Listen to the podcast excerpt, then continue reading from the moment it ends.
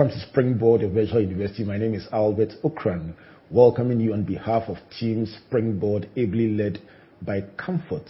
This is your most inspirational show and the point of convergence for the greatest minds. Springboard is brought to you by the Springboard Ratio Foundation in partnership with the Multimedia Group and proudly sponsored by MTN Pulse, UMB Bank, the Enterprise Group, with support from the graphic business. That means that on Tuesday, the full transcript of today's interview will be on page 18 of the graphic business. So, our series in the engine room has become a must watch for many because it brings out the backroom secrets, the untold stories of the lives and professional journeys of frontliners in various fields academia, media, corporate life, ministry, and everything in between. So far, we've had very exciting episodes we would like you to check out on my YouTube page, Albert Ocran, like those with Diana Hamilton, Israel Laryea, Anita Erskine, Father Campbell, Kwame Eugene, Dorinando, and so many of them that you will find very instructive. My guest for today in the engine room has 40 years of corporate experience, one of the most respected CEOs in this country, and a very special person here in the Springboard family. She's worked largely as a communications consultant and a trainer and facilitator, the CEO and founder of Stratcomm Africa. Auntie Esther Cobbah, good to see you. Good to see you. Thanks for making time to join us on your virtual university. Thank you, Albert. Um, it's always a delight to be with you because uh, of the way you are able to draw lessons from ordinary things that we see around us and to impact lives. And Thank you. I'm happy to be here. Thank, Thank you. We are knowledge hunters. we hunt from them in, in different places. But we, we celebrate people here on this platform. Your last time you were here, you used the words beautiful Ghana. And it's one thing that we believe very much in Springboard finding what's beautiful about this country and throwing light for everyone to see. Mm-hmm. So, your last time on on the road show was in 2011, exactly 10 years ago. and then you also were on the virtual university with Charles Mensa talking about planning in 2014. Mm-hmm. But today I want to go into the engine room of your life and trace your professional journey in the learnings. But let's start by congratulating you on the recent flower and garden fair. We were there for tonight and we were absolutely blown away. What's the inspiration behind that project? The inspiration is simple. Uh, basically, we have God given resources that we're probably not paying enough attention to. And we're being unfair to God, Wow. as it were, because we're paying a lot of attention to the gold, um, oil, and gas, and others without looking at the flora and fauna. God, in, I mean, for me as a Christian, I look at how God created this world. It was in chaos. And He created a world of a garden. And then He created the Garden of Eden. So He created gardens before creating human beings. So the, He wanted a safe place for human beings to live. And then when he finished, he said, Have dominion. He made us stewards of this earth. It is from good stewardship that we get the gold and the oil and everything. If we destroy what he has created, then we won't even get the rest of what he wants us to have. So, my inspiration is just ensuring that the world remains green and beautiful, the world remains healthy, we remain healthy, clean, and wealthy. So that is the inspiration. And I just love nature. I guess, like Jesus Christ, I always go to my Garden of Gethsemane to to draw inspiration, to draw health and wealth for the and days ahead. strength for the days ahead. You talk about it with a smile on your face. I recall, and this is your 10th year, correct, of doing That this? we're entering the 10th year now. Right, and and that, that that's a really beautiful initiative, uh, uh, and it fits into my thoughts about a beautiful Ghana because not too long ago I was in Sunyani, and it's it's so green in mm. Sunyani, and I took mm. wonderful pictures of mm. Sunyani and posted it with the hashtag My Beautiful Ghana, and people were describing the greens. It, it seems that when you post pictures of greens, trees, flowers, Legon, adorn. People love it. Exactly. So why are we not putting in the effort required to keep the world green? Let me In kindly fact, ask. the, the interesting thing is that when you have green spaces in Ghana, people do not litter there. Oh, People okay. keep them clean. But I would like also to pick on the beautiful Ghana. The beautiful Ghana is not necessarily only in the green. The beautiful Ghana emanates from the beauty of the people of Ghana. Absolutely. And so the green is created by human beings, and we, we are able to do that. We as individuals, we as communities have the responsibility to take care of our environment.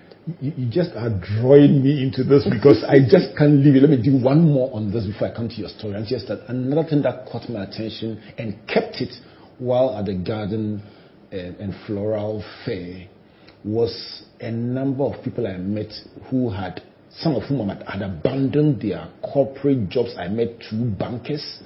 And I met those who were also combining, they called it their tie and dye business. Yes. But, but it was quite heartwarming to see somebody who told me, I told you I left this big bank and I'm doing this and I've never looked back. Should we rethink how we look at our careers and encourage more people who do not believe that they belong in the corporate space to step out and pursue what their real talent, passion, or love is professionally? Yes. What I think is that we have all been created with different talents. And when you read, uh, you know, excuse me, for the Bible, you see, I gave you two talents, I gave you three talents. It's more than one talent.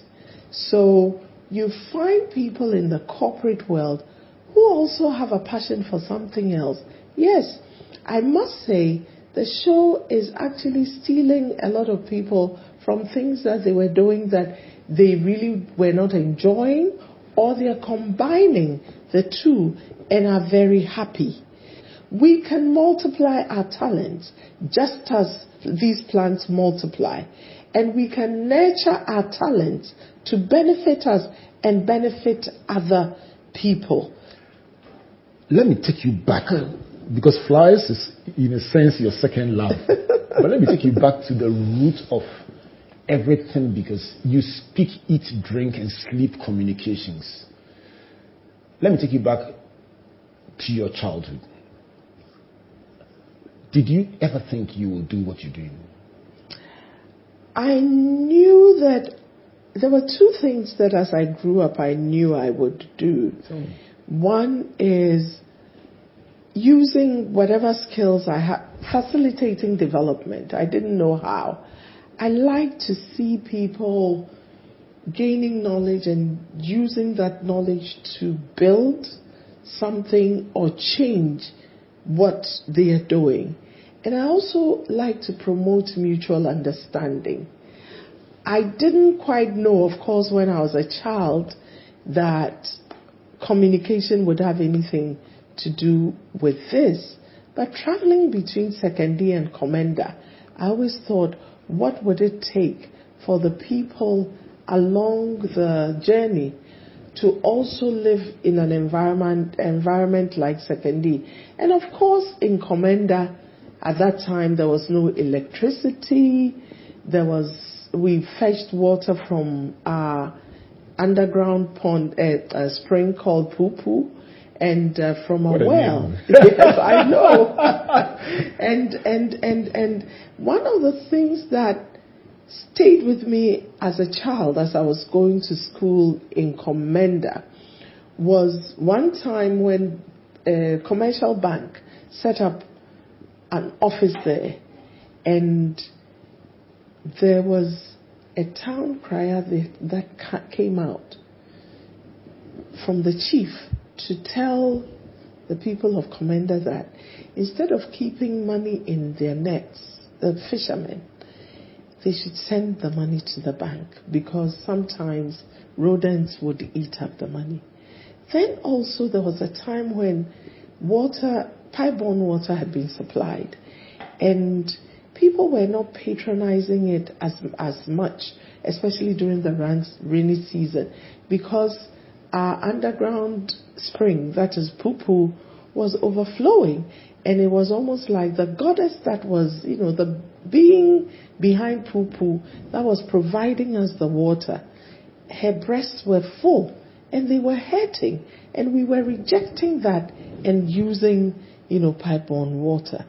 As I studied and I thought about all these things, I thought, I mean, they were doing, they were using the systems, we were using the systems that we knew for our survival.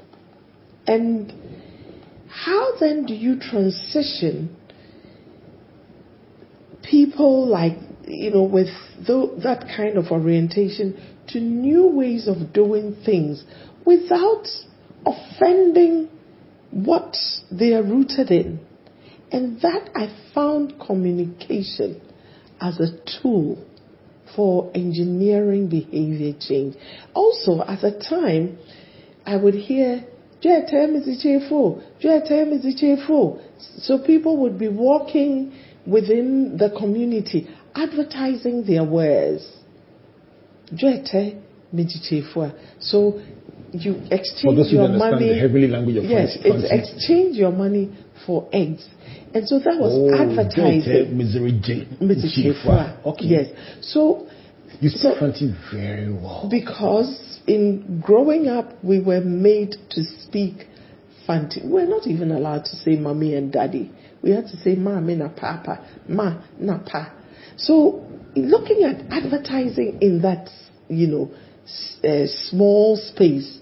So I said, how do you get people to patronize?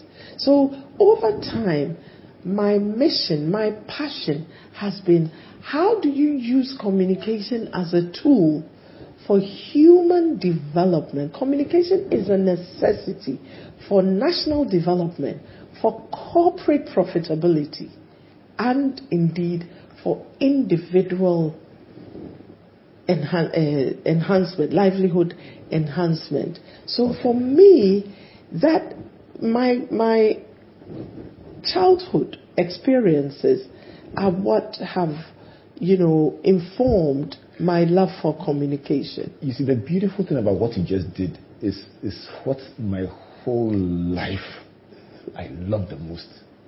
Taking a simple thing like a town crier. Yeah. Dewuru, onye dewuru no Oh, dewuru. Yes, or but dewuru. Yes, And telling you don't put your money exactly.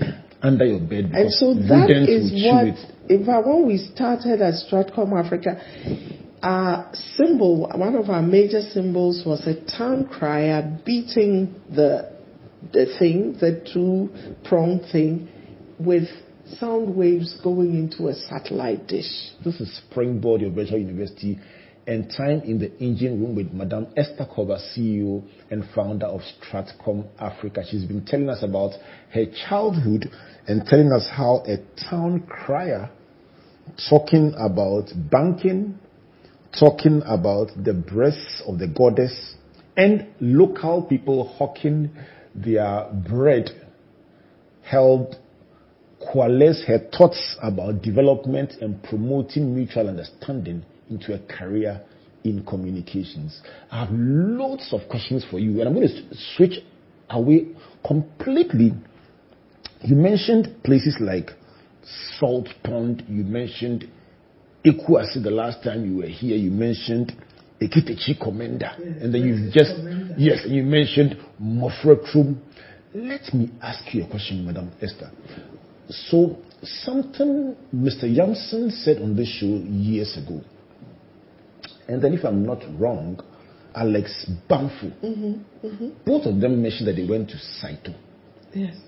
and yet they speak impeccable Queen's English, and they rose to the very top of the corporate field. Auntie Esther, Yes.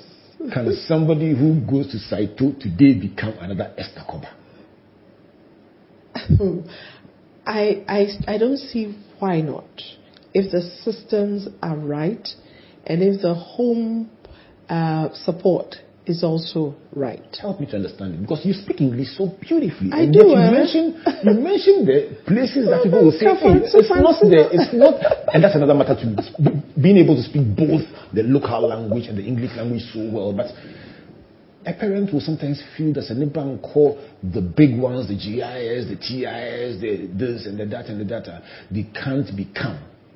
Are you saying that any opportunity the child gets with education with appropriate home support, they can live out their dreams? You see, the context also informs how um, institutions develop and deliver. In my time, it was what is now called Saito.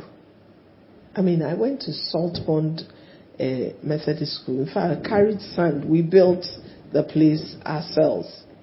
I was in class one. They would give me a small pan. I went to Secondary Boundary Road, Equasi Methodist and Komenda Ellie.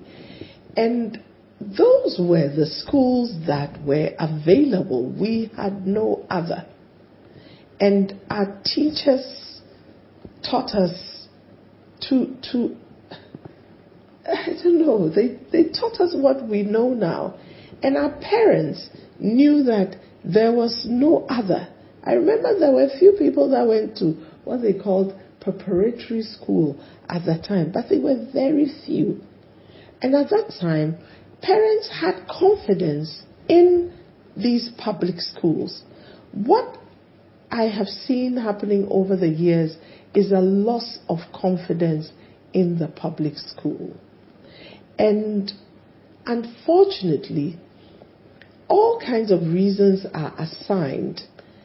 I have not had the privilege of being in the thick of, you know, the management of this situation. But I would say, what I would say as somebody that tries to facilitate development, change, and promote understanding is can we try to understand the real root causes?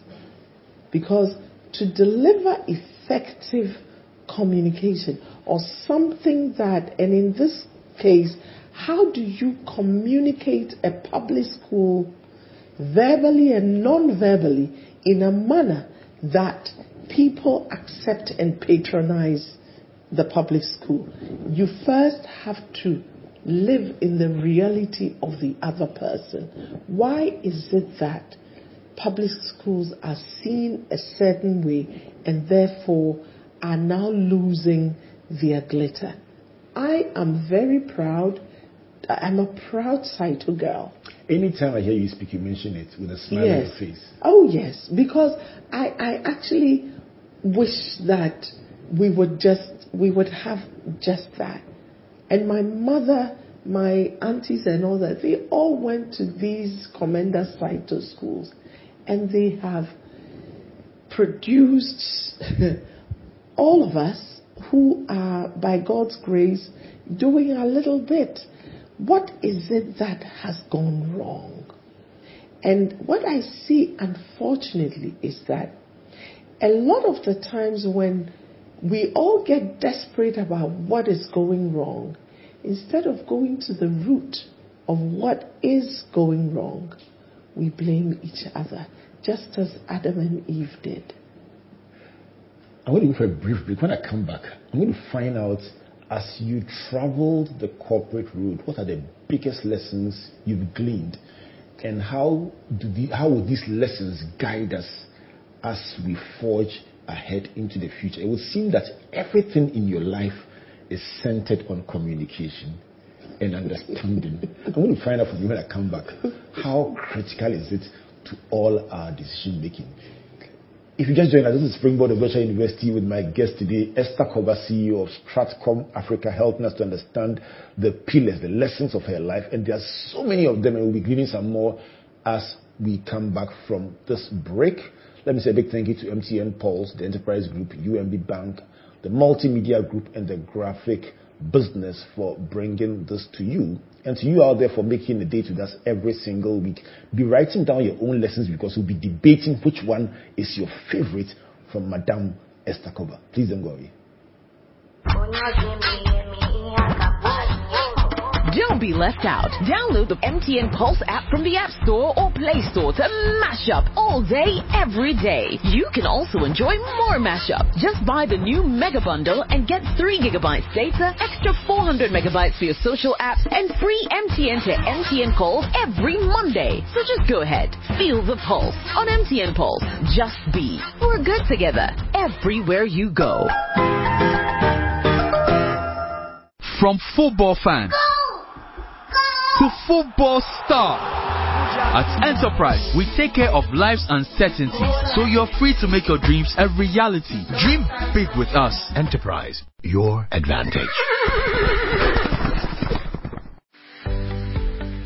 UMB was established in 1972 as the premier bank for the corporate and private sector in Ghana.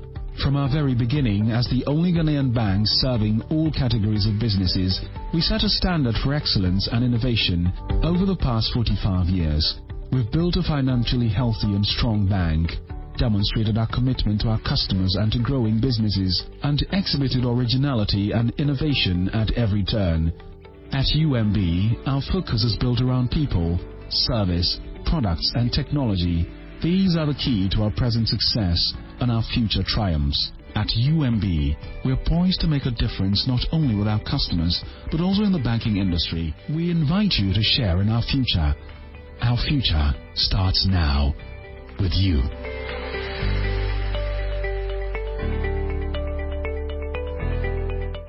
From tabletop trader to supermarket owner. At Enterprise, we take care of life's uncertainties so you're free to make your dreams a reality. Dream big with us. Enterprise, your advantage. Welcome back to Springboard of Better University, brought to you by the Springboard Rocher Foundation in partnership with the Multimedia Group and proudly sponsored by MTN Pulse, the Enterprise Group, UMB Bank, with support from the graphic business. Look out for page 18 of the graphic business for today's, for the transcript of today's beautiful conversation with the beautiful CEO of the Stratcomm Africa, our good friend, Madame Esther Cobbah. So far, she's been telling us about the world as a garden. She says celebrating flora and fauna is part of being responsible stewards of God's creation. I love it. I love it. She says we, we, cheat God when we don't treat the, the, the, greens well. So we repented today. The second one is about the beautiful Ghana. She talks about beautiful ideas, beautiful plants, beautiful talents, beautiful people, and by extension, healthier and wealthier people. I love it. The third one is about talent. She says we need to rethink our perspective about our careers and harness our talents and multiply them to create economic opportunity. She said she grew up thinking about development and promoting mutual understanding, but never linked it to communication until a town crier hit the town about banking at one point and then again at about water at another point. That combined with hawkers selling their produce triggered in her mind that all these could be harnessed into communication. And she went on to do it in her own way, not abandoning what was there before, but bridging it with modern technology to deliver it in a beautiful way. She also mentions Saito and says she's a proud, do you say Saito, Yan? Whatever. A proud product of a Saito. She went to Saito all her, her primary days. And she talked about the teachers teaching them everything they knew and parents having confidence in the system. It's a conversation that I find very stimulating because it's challenging us to be the better version of ourselves. And Antista, let me go back to your career and particularly to your pioneering work before Stratcomm, setting up the public affairs departments of GIHOC, GNPC, and West Africa Gas Pipeline, where you were the first external affairs manager. Was it challenging breaking into these environments, especially with public affairs that was at the time probably not as known as it is today? It was it was challenging but exciting. My I guess naturally I like challenging situations. It's boring to deal with everyday things that uh, don't challenge you. So at GIHOC, at the time that I went there, the marketing department had been uh, set up as a, a subsidiary called CATCO. And so that had been closed down. And I was fresh from communication school. I had done uh, about six months with the U.S. Information Service as an intern. And there was I in this room alone. At that time, the room was left with some papers and things. I took off my shoes, I swept, I put the desk there, sat beside, behind it, and thoroughly enjoyed working for 26 companies that had been set, by our, set up by our first president, Kwame Nkrumah. GIHOC was 26 subsidiaries. uh, yes, Aboso uh, glass, uh, meat factory, Nsawam cannery, leather, uh, sh- shoes, uh, steel. Yes. And you had responsibility for all 26. Yes, yes, yes. And it was nice. What was nice about it? The, the opportunity to use what I had learned and to see transformation through communication. I don't even want to call it communication, through engagement. And uh, it was lovely. It, and, and it challenged me. I remember I had traveled to all the uh, different subsidiaries and come back, and in the night I couldn't sleep because I wanted to generate a newsletter for the whole uh, organization, the holding company at that time. It was really, really lovely. But before that, I had uh, done the work, I mean, at U.S. Information Service, and that's where I chanced upon what my heart wanted communication for developing nations. Because I had studied um, communication at the School of Communication Studies. It was public relations and journalism with a little bit of auditing of broadcast. But I felt that there was something that else that was needed.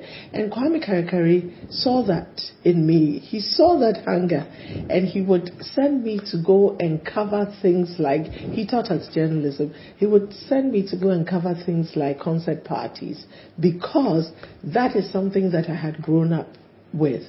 And so I was able to get admission into Cornell University in the USA and study this and come back. And then I was invited by uh, Ghana National Petroleum Corporation to go and deal with their exploration related cross cultural needs because they had a lot of rig workers coming, a lot of uh, exploration companies coming, and there was a need for, as part of investor relations, to do cross cultural communication. But when I went in there, I thought you need more than that. So without anyone telling me, I just did a study, I did a survey from the security man to the manager. And then I wrote a paper on establishing a solid communications department for GNPC. Little did I know that GNPC at that time had had Petrobras do a review, and UNDP do a review of their work, and they had indicated that a public affairs department would. So when I did it, it was taken to the management meeting, and then I was taken to the board to go and present. And I presented And that was my journey through uh, GNPC. And so a volunteering opportunity. exactly. small. Obia and small. Obia and small. And the, the study that I did, they didn't know about it too. So it was like, wow. Almost prophetic.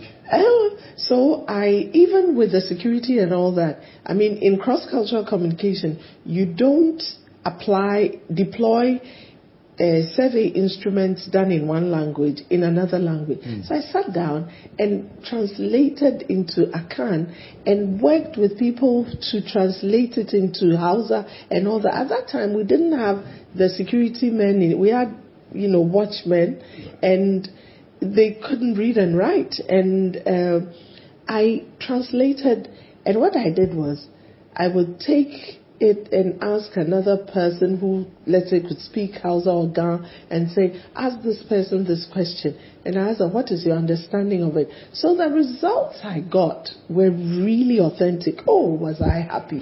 I was so happy. So based How, how on many years that, ago was this? This was in 1989, 90. Yeah. So you're bad. talking probably about 30 years ago. Yes, and you still when- have the same glint in your eyes when you're talking about it. It was so nice. And that was when uh, GNPC was at Osu in the old Black Star Line building. Right. And we had a little outlet at PFI on the, it was, it was called PFI because a company called PFI had been operating from there. It was nice because I had data. I mean, for me as a communication specialist, creative communication work without a scientific basis is useless. Say it again. Say it again. You said it so beautifully. It's creative communication work without a scientific basis is useless. But it's usually difficult for people to sit down and do the analytical work. That is why at Stratcomm Africa we say we blend the science and the art of communication. And if you look at our logo, at the bottom of it is think, focus. You think, that's the analytical work. I mean, people say, I'll develop a brochure for you. Please give me a, uh, uh, can you uh, develop content for my social media page? Post this for me. That's, it's like going to a doctor and taking paracetamol when the pain is actually from an infection. We need to get to the root and deal with the infection whilst we manage the pain. Two things come to my mind throughout this proposition that we've had so far, and two words. Correct me if I'm wrong. One is engagement, one is understanding. Am I right? Yes. Yes. Are these, be- are these the pillars of your, your thinking pattern? it's empathy. Okay. You see, you have to be empathetic enough. I always say that effective communication begins and ends with the other. And when I say the other, it's not just the sender, but the receiver also understanding the other. This requires intense analytical work. An engineer will never put steel and concrete in soil to build a, a, a, bridge without testing the integrity of the soil and its ability to hold the steel and concrete. That is soil that you can see, the mind of a human being that you can't see. You can't deposit messages into them in the mind without an appreciation of how the message is going to be processed.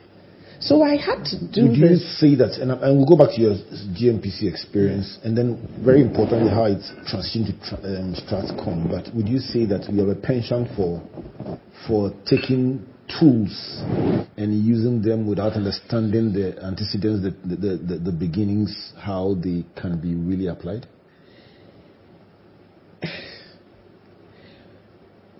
we disseminate information, we transmit information and imagine we are communicating.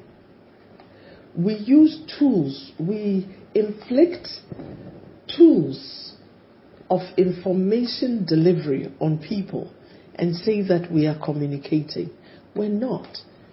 Why do you Many resources, because communication is a process of information sharing for mutual understanding. It's a process of analysis, creation, and analysis. You cannot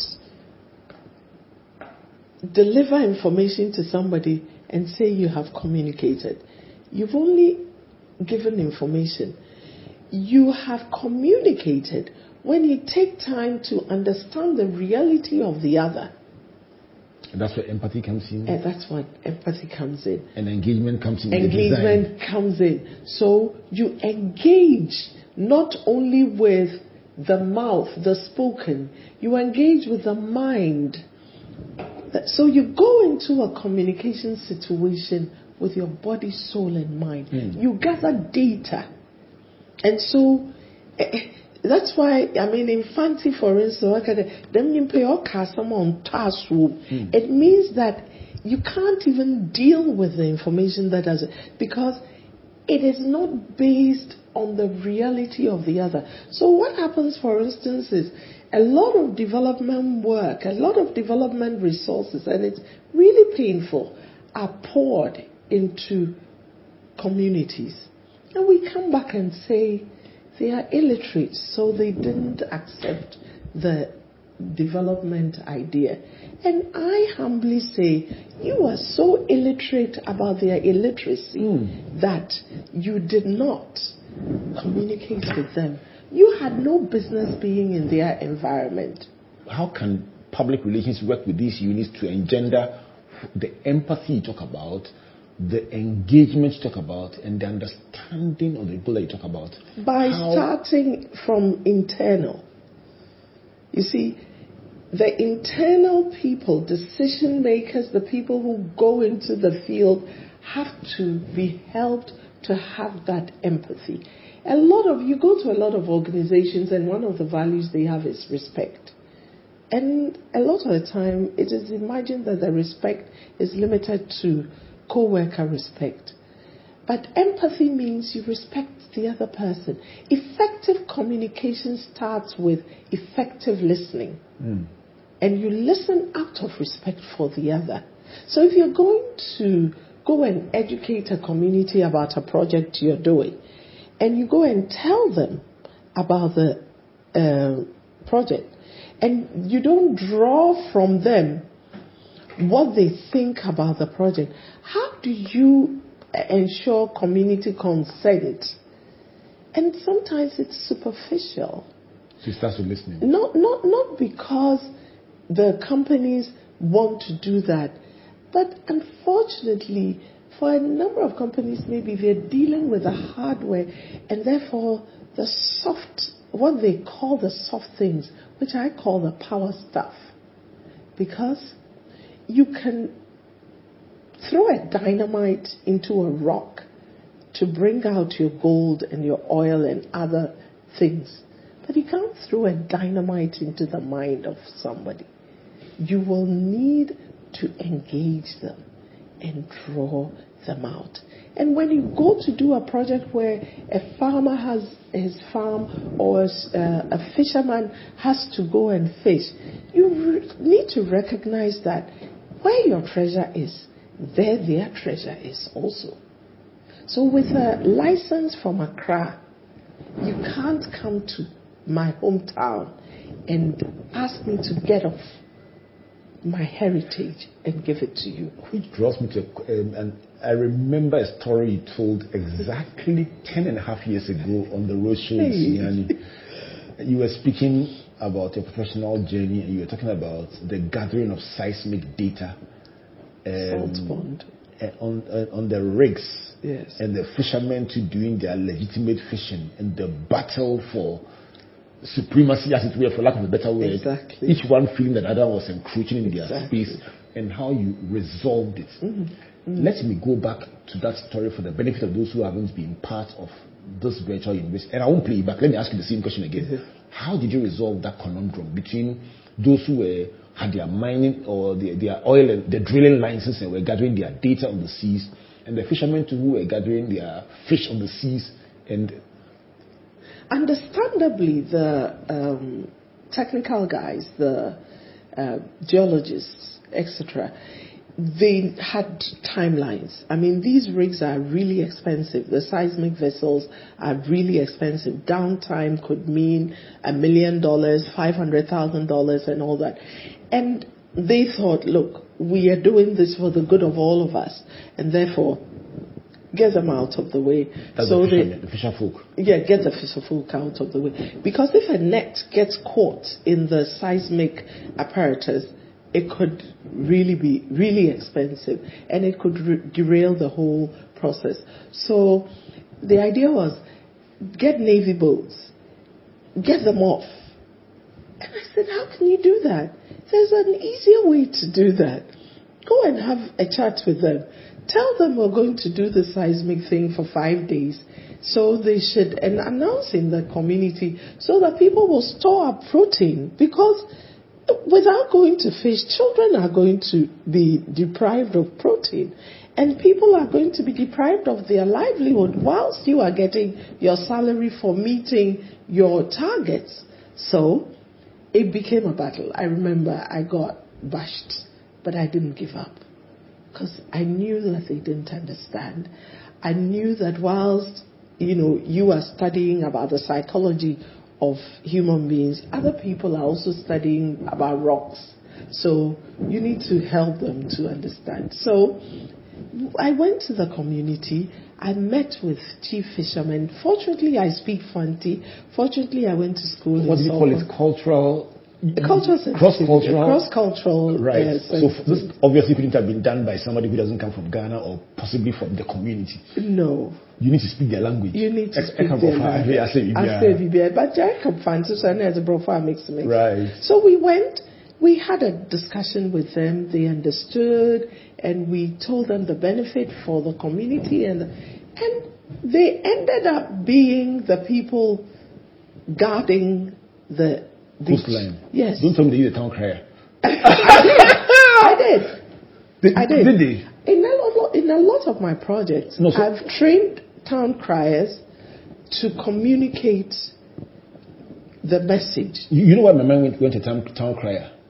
Because that is where it all began for me. Yes. So I, I use I've written a lot of projects on town cry. At Cornell University, one of the projects that I got A plus plus plus plus for was writing about communication systems in Ghana.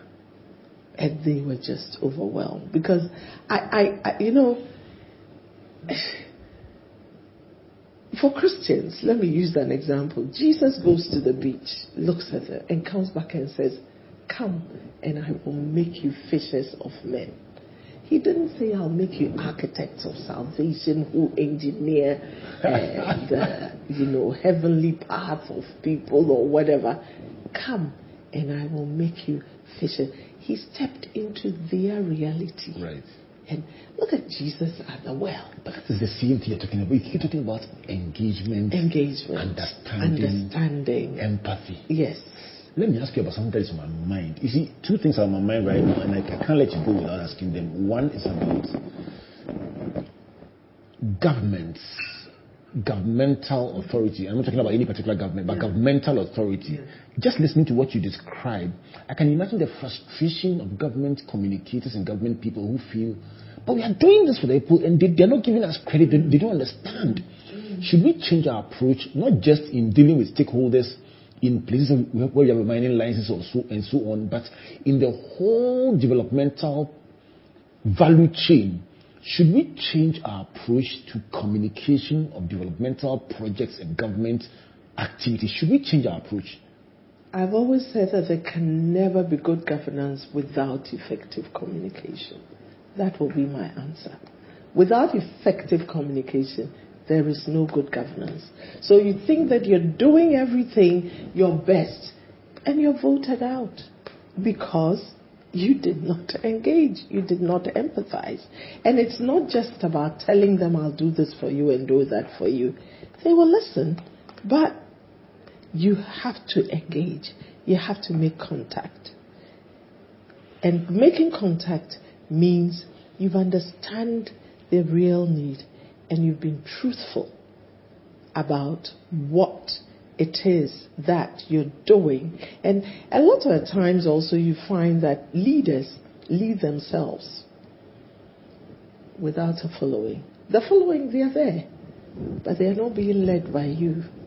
They are leading you into failing because you think that you're giving them what you want. You're giving yourself what you want. There can never be good governance And it starts with without listening. effective. It starts with listening. It starts with empathy. Because if you want somebody to follow you, you need to know what it takes for them to follow you. You know, this is, I've enjoyed this so much because you speak as an authority. Even Jesus, he said he spoke as an authority and not like the scribes. You love communication. It flows through everything that you do. Do. Let me end on the note of opportunity.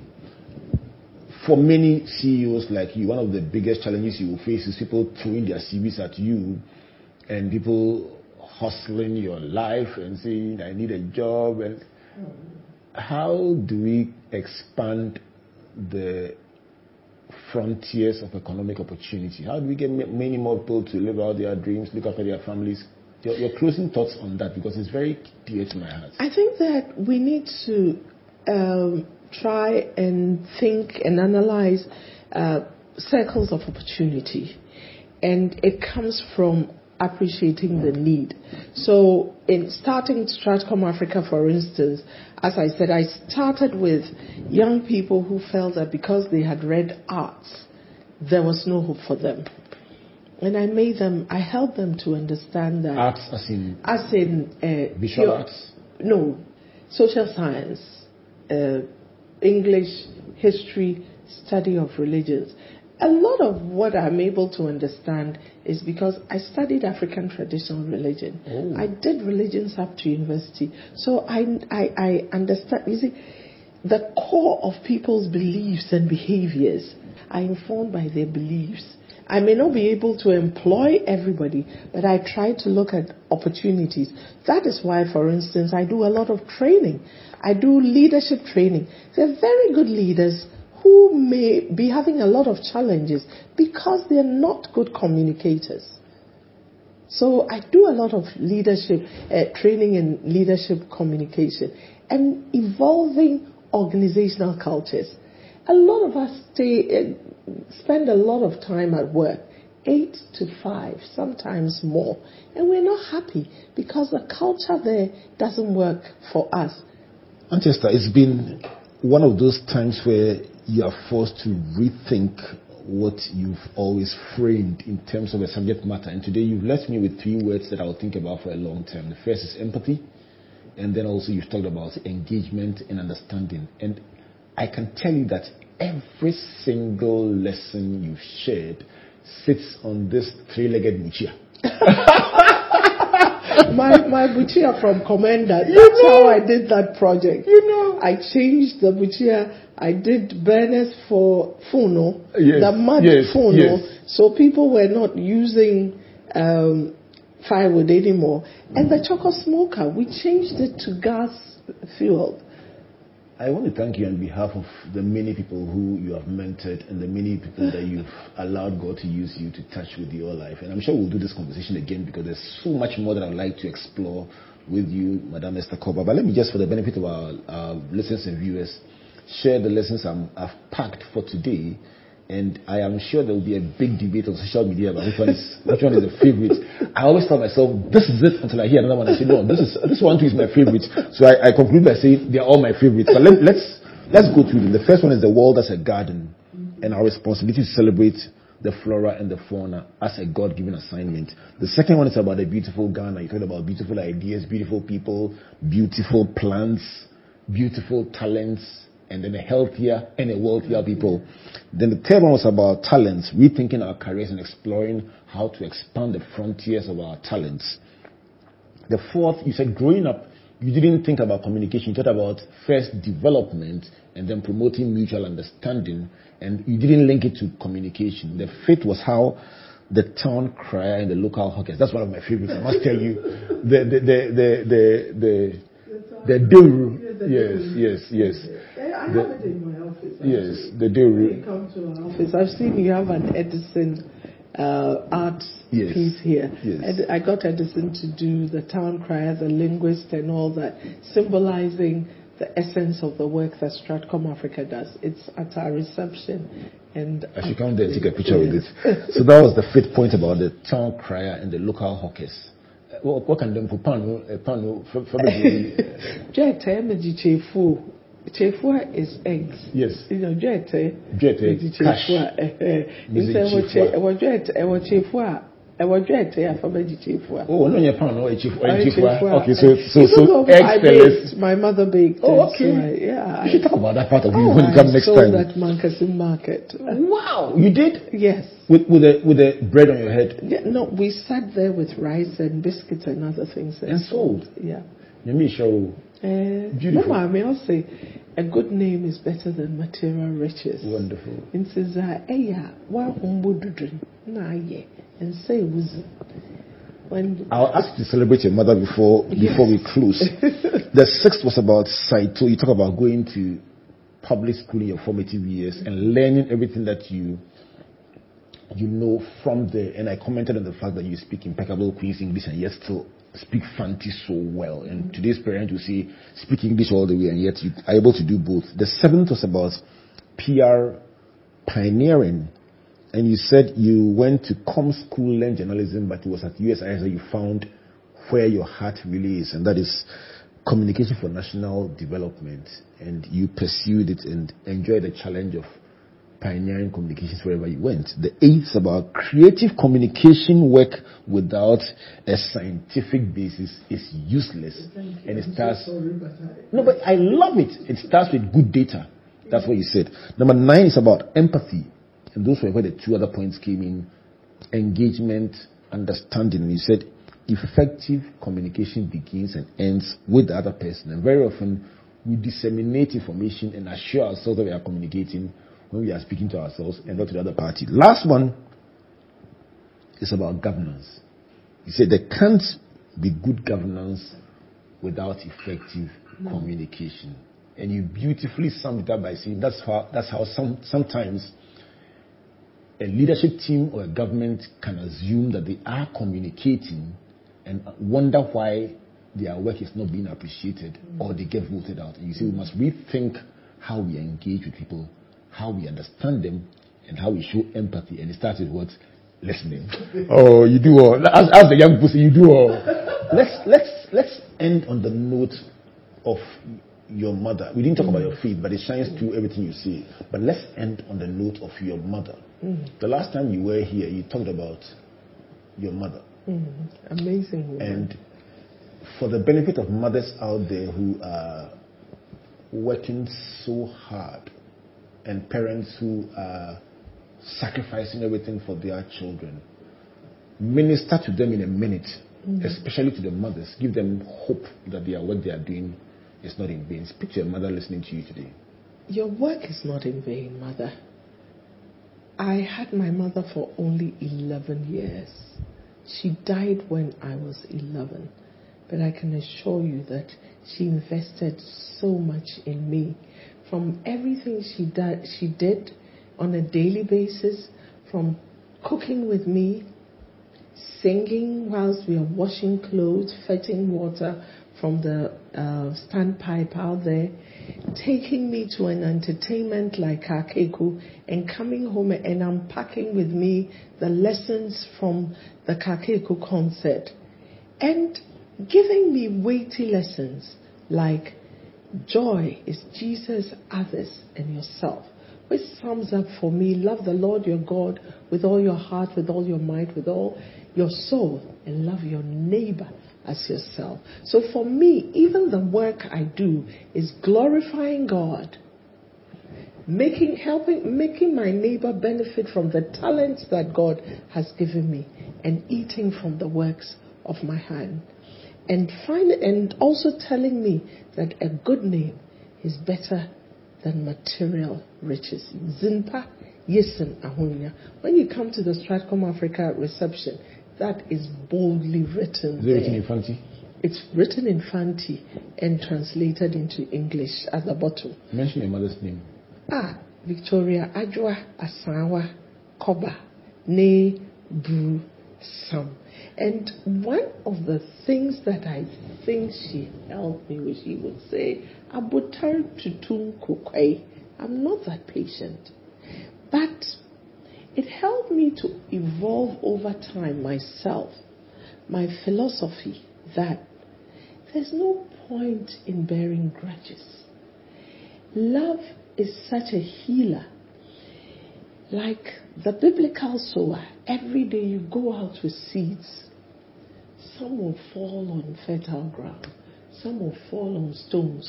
You will have ideas that will be trampled upon.